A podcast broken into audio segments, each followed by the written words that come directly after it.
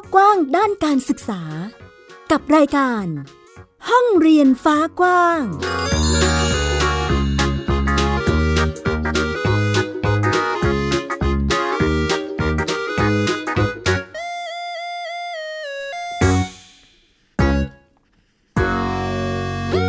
สวัสดีค่ะ คุณผู้ฟังต้อนรับคุณผู้ฟังทุกท่านค่ะ เข้าสู่รายการห้องเรียนฟ้ากว้างนะคะ วันนี้กลับมาพบกับดิฉันอัยดาสนศรีเช่นเคย กับวิทยุไทย PBS www.thaipbsradio.com กลับมาพร้อมกับเรื่องราวข่าวสารด้านการศึกษาที่นำมาฝากคุณผู้ฟังในทุกๆอาทิตย์นะคะ วันนี้ค่ะมีหลายประเด็นเลยทีเดียวที่น่าสนใจนะคะ ในช่วงสัปดาห์ที่ผ่านมาที่เกิดขึ้นนำมาฝากให้คุณผู้ฟังได้ติดตามรับฟังกัน ไม่ว่าจะเป็นเรื่องของการแก้ไขปัญหาสำหรับบัณฑิตที่จบใหม่ ซึ่งมีความเสี่ยงว่าอาจจะตกงานเพิ่มมากขึ้นในอนาคตนั่นเองนะคะ ทางรัฐบาลเองก็เลยพยายามที่จะหาโครงการ เพื่อที่จะมาช่วยแก้ไขปัญหาตรงจุดนี้ มีการแก้ไขปัญหายังไงต้องติดตาม รวมไปถึงการเรียนรู้แบบทวิศึกษาด้วย จะเป็นอย่างไรต้องติดตามนะคะสำหรับช่วงแรกนี้ขอพูดถึงปัญหาที่จะเกิดขึ้นในอนาคตของเด็กไทยทุกวันนี้ก็คือ เรียนจบมาแล้วเนี่ยก็อาจจะเสี่ยงที่จะตกงานมากขึ้นก็มีหลายปัจจัยด้วยกันที่อาจจะทำให้บัณฑิตที่จบมาใหม่เนี่ยเสี่ยงที่จะตกงานนั่นเองนะคะ ซึ่งทางกระทรวง การอุดมศึกษานะคะเขาก็เลยทุ่มงบประมาณไปเลยค่ะ เพื่อที่จะแก้ไขปัญหานี้นั่นเองนะคะ เมื่อวันที่ 13 พฤศจิกายนที่ผ่านมาค่ะ คุณผู้ฟัง คุณสุวิทย์เมสินทรีค่ะ รัฐมนตรีว่าการกระทรวงอุดมศึกษา วิทยาศาสตร์ วิจัยและนวัตกรรมนะคะก็บอกเอาไว้ค่ะคุณผู้ฟังว่าทางกระทรวงการอุดมศึกษาเนี่ยได้มีการจัดทำโครงการยุวชนสร้างชาติ เพื่อที่จะลดหรือว่าชะลออัตราการว่างงานของบัณฑิตใหม่ ในสถานการณ์ที่ทางเศรษฐกิจได้รับผลกระทบจากสงครามทางการค้าระหว่างจีนกับสหรัฐ ที่ส่งผลกระทบต่อภาคอุตสาหกรรมของประเทศนะคะ แล้วก็ส่งผลกระทบต่อการมีงานทำของประชาชนด้วย โดยในปัจจุบันเนี่ยมีการสำรวจนะนะคะคุณผู้ฟังพบว่าบัณฑิตที่ตกงานเนี่ยมีมากถึง 370,000 คนเลยทีเดียว และในเดือนมีนาคม 2563 นี้นะคะ ก็คืออีก 4 เดือนข้างหน้า จะมีบัณฑิตที่กำลังจะจบจากมหาวิทยาลัยอีกกว่า 300,000 คนด้วยกัน ซึ่ง 50%เนี่ยคาดว่าจะตกงานค่ะ นั่นก็แสดงว่าอาจจะทำให้มีบัณฑิตที่กำลังจะตกงานรวมกว่า 500,000คนเลยทีเดียวนะคะ ดังนั้นรัฐบาลจึงได้มอบหมายให้ทางกระทรวงการอุดมศึกษาเนี่ยจัดทำโครงการยุวชนสร้างชาติค่ะ ซึ่งก็จะมีโครงการย่อยๆ ด้วยกันก็คือบัณฑิตอาสา อาสาประชารัฐ แล้วก็กองทุนยุววิสาหกิจนะคะ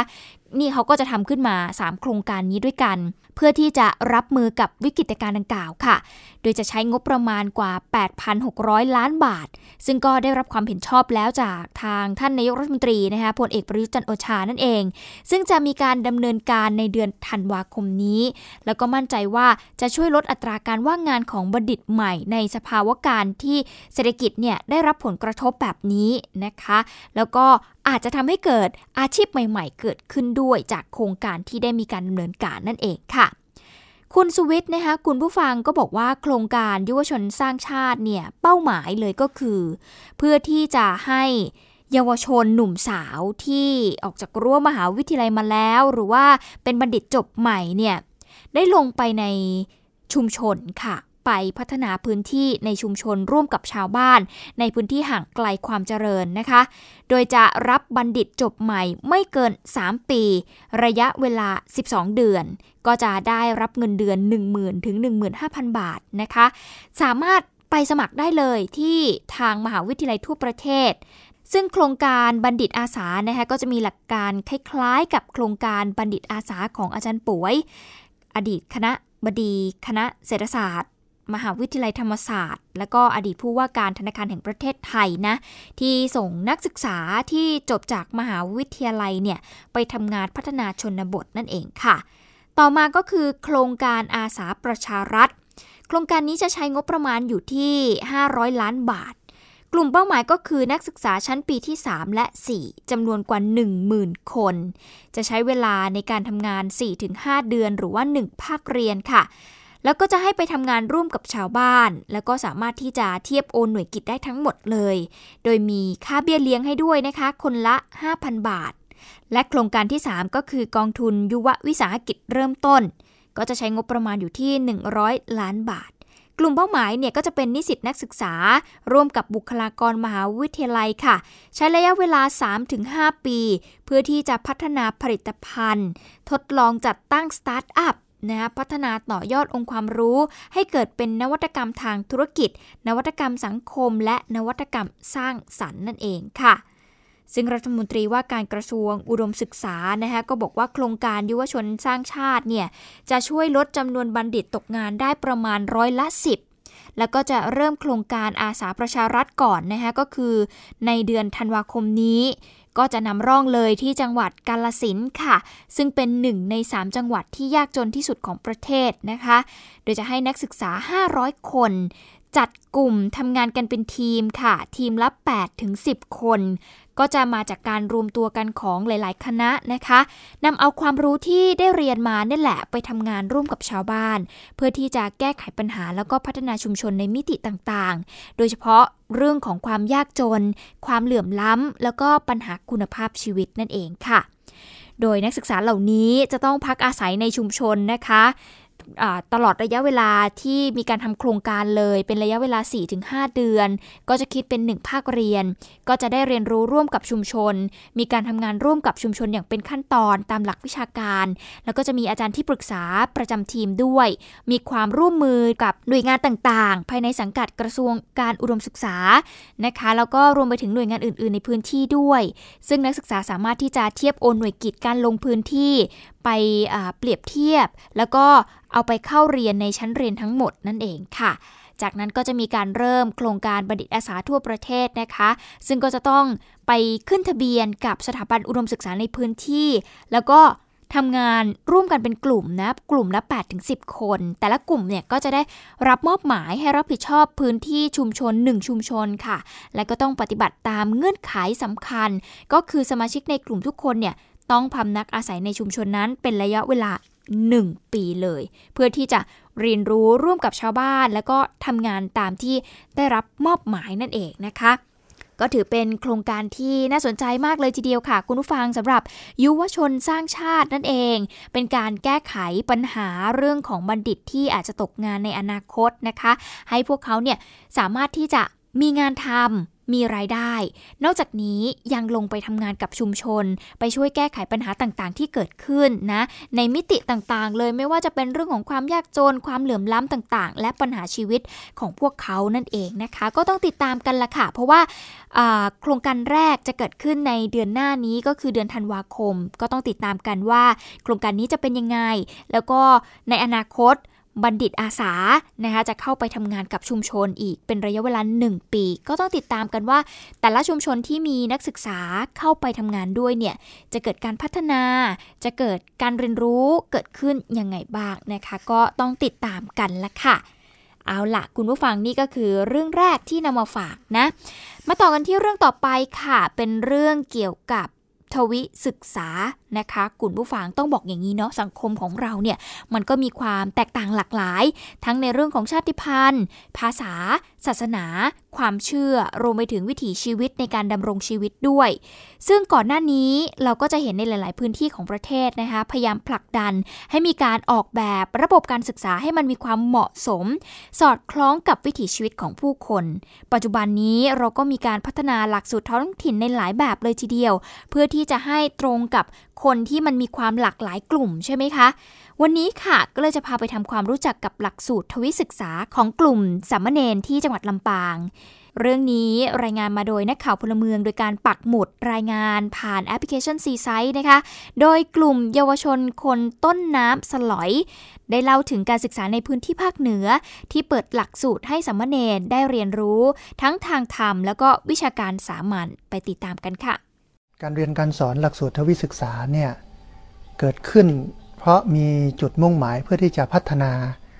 สัมมาเนนซึ่งเป็นบุคลากรของพุทธศาสนาหมายความว่าถ้าเรียนหลักสูตรนี้เนี่ยจบมัธยมศึกษาปีที่ 6 ก็ได้รับวุฒิปวช ไปด้วย ทีนี้เมื่อสัมมาเนนเหล่านี้เมื่อลงทะเบียนเรียนแล้วเนี่ยก็จะเรียนนะอยู่เดือนละ 7 วัน เบื้องต้นเนี่ยได้นั่งรถไฟมาเรียนจากสถานีรถไฟเชียงใหม่ มาพำนัก จำวัดอยู่ที่ที่พักสงฆ์สถาบันธรรมพิวัตรเป็นเวลา 7 วัน ตอนเช้านะทางรถของวิทยาลัยก็มารับไปเรียน ตอนเย็นก็มาส่ง นั่นก็เป็นเสียงของพระอาจารย์สาธิตทีระปัญโยค่ะ ผู้อำนวยการสถาบันธรรมาพิวัตรนั่นเองนะคะ นอกจากการเปิดหลักสูตรทวิศึกษาที่จังหวัดลำปางแล้วค่ะ ที่มหาวิทยาลัย มหาจุฬาลงกรณราชวิทยาลัย วิทยาเขตเชียงใหม่ แล้วก็กลุ่มพระนักพัฒนา มีการขยายผลหลักสูตรทวิศึกษาไปยังเพื่อนบ้านในอาเซียนด้วย โดยมีเป้าหมายก็คือเพื่อที่จะไปพูดคุยเรื่องนี้ที่กรุงเนปิดอนั่นเองนะคะ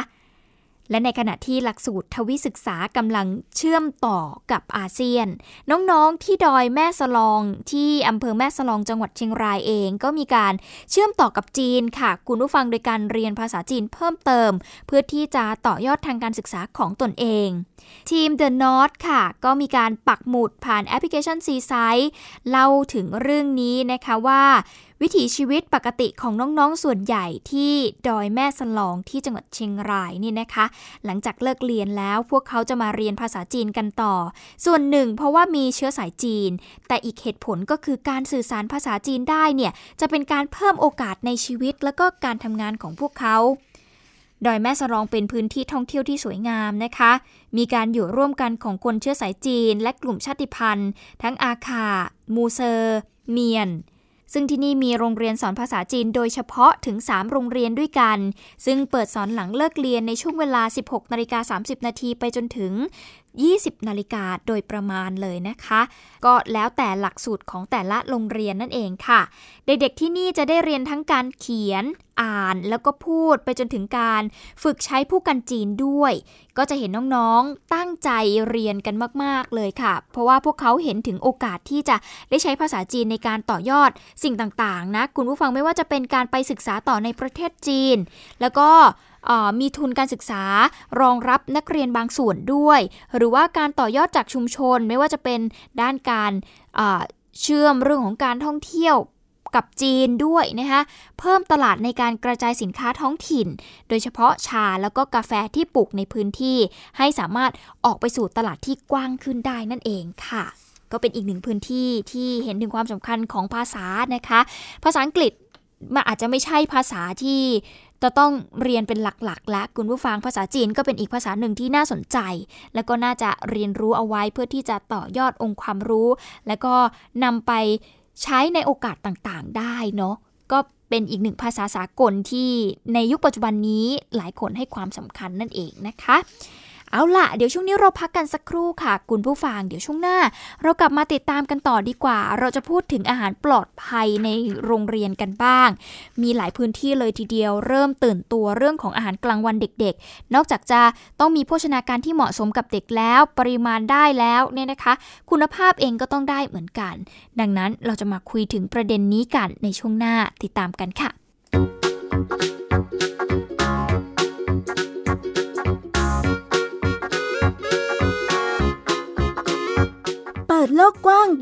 ศึกษา กับรายการ ห้องเรียนฟ้ากว้าง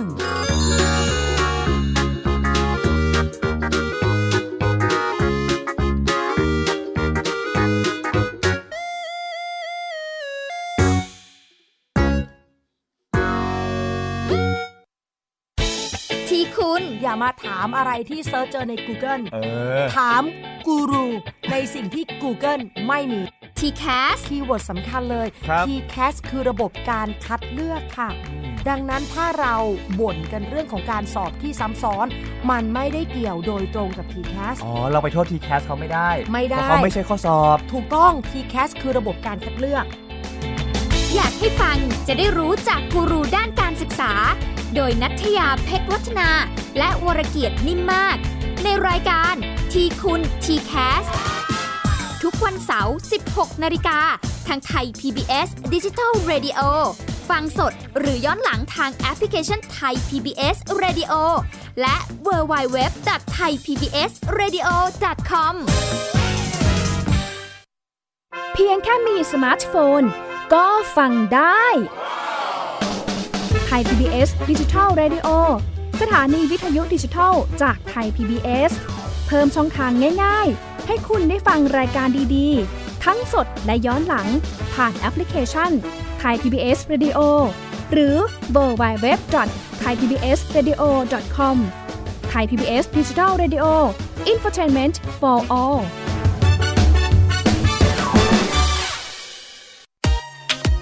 ติดตามหลากหลายเรื่องราวของลูกและสามีกับสามมนุษย์แม่ นิธิดาแสงสิงแก้ว ปาริตามีซัพ์และสัสิธรสินพักดี ในรายการ Mom and Mouth ทุกวันจันทร์ถึงวันศุกร์เวลา 8นาฬิกาถึง 9นาฬิกาทางไทย PBS ดิจิตอล Radio เพราะสุขภาพเป็นเรื่องที่ควรใส่ใจ เพราะความห่วงใย เราจึงจะคุยให้คุณได้ฟัง กับเรื่องราวสุขภาวะสุขภาพ ในรายการ โรงหมอ และ โรงหมอสุดสัปดาห์ ทุกวัน 10นาฬิกาทางไทย PBS ดิจิ a l Radio ฟังสดหรือย้อนหลังผ่านออนไลน์ www.thaipbsradio.com หรือแอปพลิเคชัน Thai PBS Radio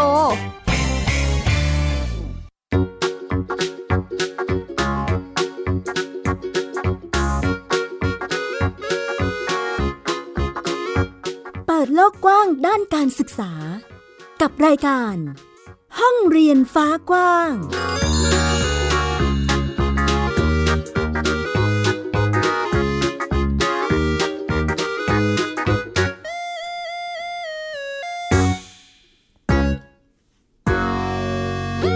กลับเข้าสู่ช่วงที่ 2 ค่ะ กับรายการห้องเรียนฟ้ากว้างนะคะ ยังคงอยู่กับดิฉันอัยดาสนศรีค่ะ ในช่วงที่ 2 นี้เราจะมาพูดคุยกันถึงคุณภาพชีวิตของเด็กๆ ที่อยู่ในรั้วโรงเรียนกันบ้าง เรื่องของอาหารกลางวันก็เป็นประเด็นที่ถูกพูดถึงกันมาอย่างต่อเนื่องนะคะ ไม่ว่าจะเป็นเรื่องของการทุจริต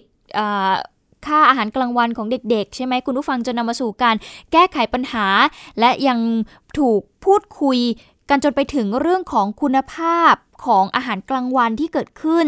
ของเด็กๆนะคะว่าโอ้โหพวกเขาได้รับโภชนาการที่เหมาะสมตามวัยของพวกเขาแล้วหรือยังนะคะจะนำไปสู่การพูดคุยถึงความปลอดภัยของอาหารค่ะ ถ้าเกิดใครติดตามไทย PBS น่าจะเคยได้ยินประเด็นที่เราได้มีการนำเสนอไปนะคะก็คือ เรื่องราวของน้องๆนนักเรียนจากโรงเรียนปวิทยา ที่จังหวัดเชียงรายค่ะ คือเขาได้มีการตรวจเลือดของเด็กๆ จน พบว่าผลเลือดของเด็กบางคนเนี่ยพบการปนเปื้อนของสารเคมี แล้วก็เชื่อว่าอาจจะมาจากการที่ทานวัตถุดิบอย่างเช่น ผักผลไม้ที่รับประทานเข้าไปแล้วมันมีสารปนเปื้อนอยู่ในนั้นนะคะ หลาย ๆ หน่วยงานทราบเรื่องเข้าก็ตื่นตัวกันค่ะ ก็เริ่มมีการตรวจเลือดเด็ก ๆ ในพื้นที่ทำงานร่วมกันตั้งแต่เรื่องของการวางแผนการกิน ไปจนถึงการปลูกเลยทีเดียวนะคะ สร้างอาหารอินทรีย์เพื่อที่จะ ป้อนเข้าสู่โรงเรียนอย่างเป็นระบบ เราจะไปติดตามเรื่องนี้การจากรายงานค่ะ แม้สามารถบริหารงบประมาณอาหารกลางวันเด็กนักเรียนระดับอนุบาลถึงประถมศึกษาปีที่ 6 คนละ 20 บาทต่อวัน ปรุงอาหารได้ตามหลักโภชนาการแต่ผักผลไม้ที่ซื้อจากท้องตลาดไม่อาจยืนยันได้ว่าปลอดการปนเปื้อนสารเคมีหรือไม่ การตรวจเลือดนักเรียนโรงเรียนปวิทยา อำเภอเวียงแก่น จังหวัดเชียงราย พบเด็กมีสารเคมีในร่างกายอยู่ระดับไม่ปลอดภัย 84 คน หรือร้อยละ 39 อยู่ในเกณฑ์เสี่ยง 74 คน หรือร้อยละ 35 เมื่อหลายเดือนก่อนสร้างความตื่นตัวแก่หน่วยงานต่างๆ ในจังหวัดเชียงใหม่ ล่าสุดมีการจัดเวทีหารือการพัฒนาคุณภาพอาหารกลางวัน ระหว่างองค์กรปกครองส่วนท้องถิ่น สถานศึกษา กลุ่มเกษตรกรอินทรีย์ และนักวิชาการ โดยเตรียมนำร่องให้โรงเรียน 4 แห่งในสังกัดของอบจเชียงใหม่ ตรวจเลือดเด็กนักเรียน และซื้อผักปลอดสารเคมีจากเครือข่ายเกษตรอินทรีย์มาประกอบอาหารกลางวัน เราจะมีสักหกเดือน เราจะมีการประเมิน เอาเด็กนักเรียนเราที่มีการตรวจเลือดมาแล้วรอบหนึ่งนะฮะที่มีสารตกค้างมาตรวจอีกรอบหนึ่งภายใน 6 เดือน ถ้าหากว่าตัวเลขดังกล่าวลดไป แสดงว่าเรามาเดินถูกทางแล้วนะครับ ก็จะเป็นการเรียกว่าประกาศวาระของเมืองของเราเลย ในการจะสร้างเกษตรอินทรีย์ขึ้นมาในจังหวัดเชียงใหม่ของพวกเรา จังหวัดเชียงใหม่มีพื้นที่เกษตร1ล้าน8แสนไร่ แต่เป็นพื้นที่เกษตรอินทรีย์เพียง 4,800 ไร่ สาเหตุหนึ่งเพราะช่องทางการตลาดยังมีจำกัด หลายฝ่ายจึงเห็นด้วยกับข้อเสนอการนำผักปลอดสารเคมีไปเป็นวัตถุดิบประกอบอาหารกลางวัน และขยายความร่วมมือไปยังทุกสถานศึกษา เพื่อจะซื้อเป็นปริมาณมาก ๆ ในราคาที่ยุติธรรมแก่ทั้งผู้ซื้อผู้ขายสิ่งที่สำคัญคือจัดทำทะเบียนกลุ่มเกษตรกรอินทรีย์และตั้งคณะกรรมการขับเคลื่อนระดับจังหวัด รวมทั้งมีการออกแบบรายการอาหารเพื่อวางแผนการปลูกล่วงหน้าอย่างเป็นระบบ ขณะนี้เนี่ยระเบียบอีพรบระเบียบบริหารพัสดุภาครัฐเนี่ยก็ให้โอกาสทางโรงเรียนเนี่ยสามารถจัดซื้อจัดจ้างกับผู้ผลิตผู้ที่มีอาชีพนั้นได้นะครับ ไม่มีปัญหาในเรื่องของระเบียบโรงเรียนพร้อมที่จะปฏิบัติที่จะสนองตอบต่อเกษตรอินทรีย์ทุกกลุ่ม เพื่อความปลอดภัยของนักเรียนของลูกหลานของคนทุกคนนะครับถ้าว่าทางอบจเนาะเป็นผู้ประสานงานเกี่ยวกับ ผู้บริโภคกับผู้ผลิตเนี่ยเกี่ยวกับอาหารปลอดภัยอาหารอินทรีย์เนี่ยน่าจะชัดเจนครับ เพราะทุกวันนี้มันมันไม่มีใครประสานเนาะครับหน่วยงานที่ของทางเกษตรเขาก็มุ่งในเรื่องของการผลิตครับในเรื่องของการตลาดก็เป็นทางกรมการค้าภายในอะไรเขาก็จัดของเขาไงครับ เพราะว่ามันไม่ได้ครบวงจร ปัจจุบันภาครัฐและองค์กรปกครองส่วนท้องถิ่นในจังหวัดเชียงใหม่ จัดสรรงบประมาณสำหรับศูนย์เด็กเล็ก และเด็กนักเรียนระดับอนุบาลถึงประถมศึกษา 130,000 คน วันละ2ล้าน6แสนบาท หรือปีละกว่า 537 ล้านบาทหากทุกสถานศึกษาสามารถจัดซื้อผักอินทรีย์มาประกอบอาหารกลางวัน นอกจากจะสร้างสุขภาวะแก่เด็กนักเรียน ก็ยังจะช่วยให้เกษตรอินทรีย์มีรายได้ที่แน่นอนอีกด้วย นี่คือการตื่นตัวของหน่วยงานต่างๆนะคะคุณผู้ฟังที่พยายามจะแก้ไขปัญหา โดยมีการวางแผนกันอย่างเป็นระบบเลยทีเดียว แต่ว่าเรามีอีกหนึ่งพื้นที่ที่น่าสนใจค่ะ คุณผู้ฟัง เกี่ยวกับการพัฒนาอาหารกลางวัน เพื่อให้เด็กๆนั้น มีคุณค่าทางโภชนาการที่ครบถ้วน หยิบเอาเรื่องราวดีๆ นี้มาจากช่วงตะลุยทั่วไทยของไทย PBS นะคะ เขาพูดถึงการพัฒนาอาหารกลางวันของเด็กๆเนี่ยแหละค่ะ ที่อาหารเนี่ยจะต้องมีคุณค่าทางโภชนาการที่ครบถ้วน โดยเฉพาะการสร้างเสริมให้เด็กกินผัก ซึ่งใช้วิธีการให้เด็กๆ เนี่ยรู้จักการปลูกผักด้วยตัวเอง เพื่อที่จะให้คุ้นเคย แล้วก็ได้ผลผลิตที่ปลอดภัยจากสารเคมี ดูแลกันเองในรั้วโรงเรียนค่ะ เป็นโครงการที่โรงเรียนให้เด็กๆ เนี่ยกินผัก เราจะไปติดตามเรื่องนี้จากคุณชินดนัยมีชัยค่ะ แต่ละโรงเรียนนะครับที่เขาทำอาหารกลางวันให้เด็กกินเนี่ยส่วนใหญ่ก็ต้องไปหาซื้อแหล่งวัตถุดิบมาจากข้างนอกกัน ซึ่งก็เท่ากับว่าเราจะไม่รู้เลยว่าอาหารนั้นเนี่ยปลอดภัยหรือเปล่านะครับ แต่ว่าที่โรงเรียนที่เขามีโครงการโรงเรียนเด็กกินผักนะครับ เด็กเนี่ยเขาได้มีการปลูกผักแล้วก็เลี้ยงสัตว์นะครับเป็นพื้นที่อาหารปลอดภัยไว้ในโรงเรียนเองด้วย อย่างอาหารมื้อกลางวันมื้อนี้ครับต้องบอกว่าเด็กๆทั้งโรงเรียนเนี่ยเขาได้มีส่วนร่วมนะครับในการทำอาหารทั้งหมดทุกกระบวนการเลยครับหายน้องกินชะอมเป็นด้วยเหรอเนี่ย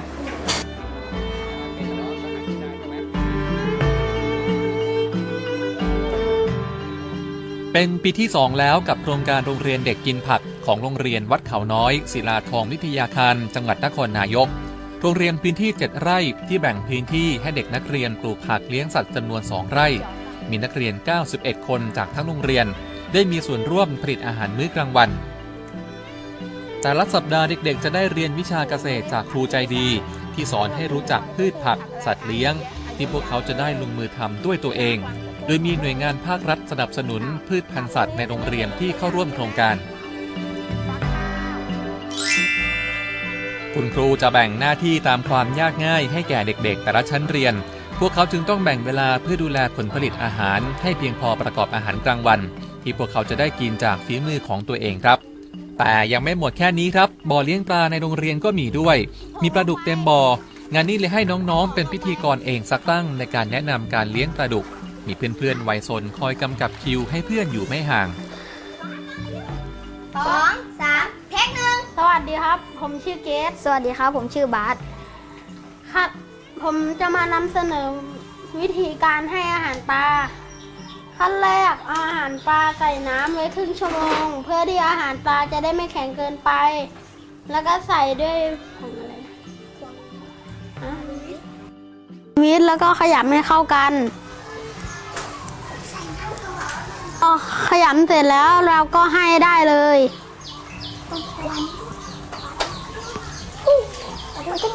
มันจะกินเนี่ยมีไก่เป็ดไข่ปลาแล้วก็พากันไปเก็บผักที่ปลูกไว้เตรียมไปทำอาหารกลางวัน ผักที่เก็บในวันนี้คือผักชายยาหรือคะน้าเม็กซิกันครับ ครูก็จะบอกคุณค่าสารอาหาร วิธีเก็บและวิธีการนำไปทำอาหารให้เด็กๆ รู้ไว้ติดตัวด้วย อย่างผักชัยยาต้องลวกให้สุกก่อนกินทุกครั้งนะครับ กินดิบไม่ได้เพราะว่ามีสารไซยาไนด์ที่เป็นอันตรายครับ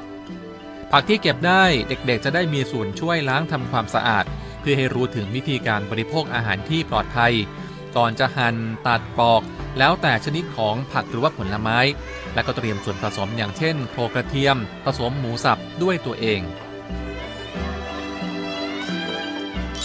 แตงกวาชะอมได้วิตามิน ข้าวน้ำตาลได้คาร์โบไฮเดรตขนมกลางวันนี้ได้แก่ต้นส่วนข้าวโพดข้าวโพดได้คาร์โบไฮเดรตกะทิได้ไขมัน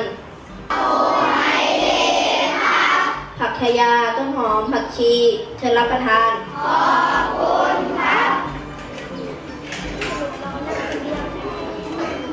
ก็เป็นอีกหนึ่งโรงเรียนนะคะที่พยายามที่จะจัดโครงการขึ้นมา เพื่อที่จะให้เด็กๆนั้น เขาได้เรียนรู้ที่จะปลูกผักด้วยตัวเองนะคะ แล้วก็ได้ผลผลิตที่ปลอดภัยด้วย เพราะว่ารู้ว่า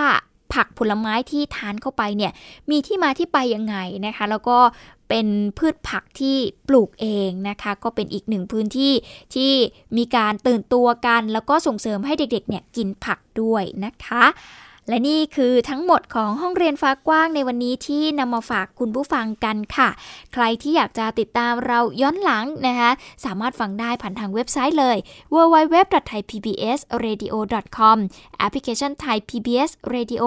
และแอปพลิเคชัน Podcast วันนี้หมดเวลาของรายการแล้วติดตามกันได้ใหม่ในสัปดาห์หน้า วันนี้อัยดาสนศรีลาไปก่อน สวัสดีค่ะ ติดตามรับฟังรายการย้อนหลังได้ที่เว็บไซต์และแอปพลิเคชันไทย PBS Radio Thai PBS Digital Radio วิทยุข่าวสารสาระ เพื่อสาธารณะและสังคม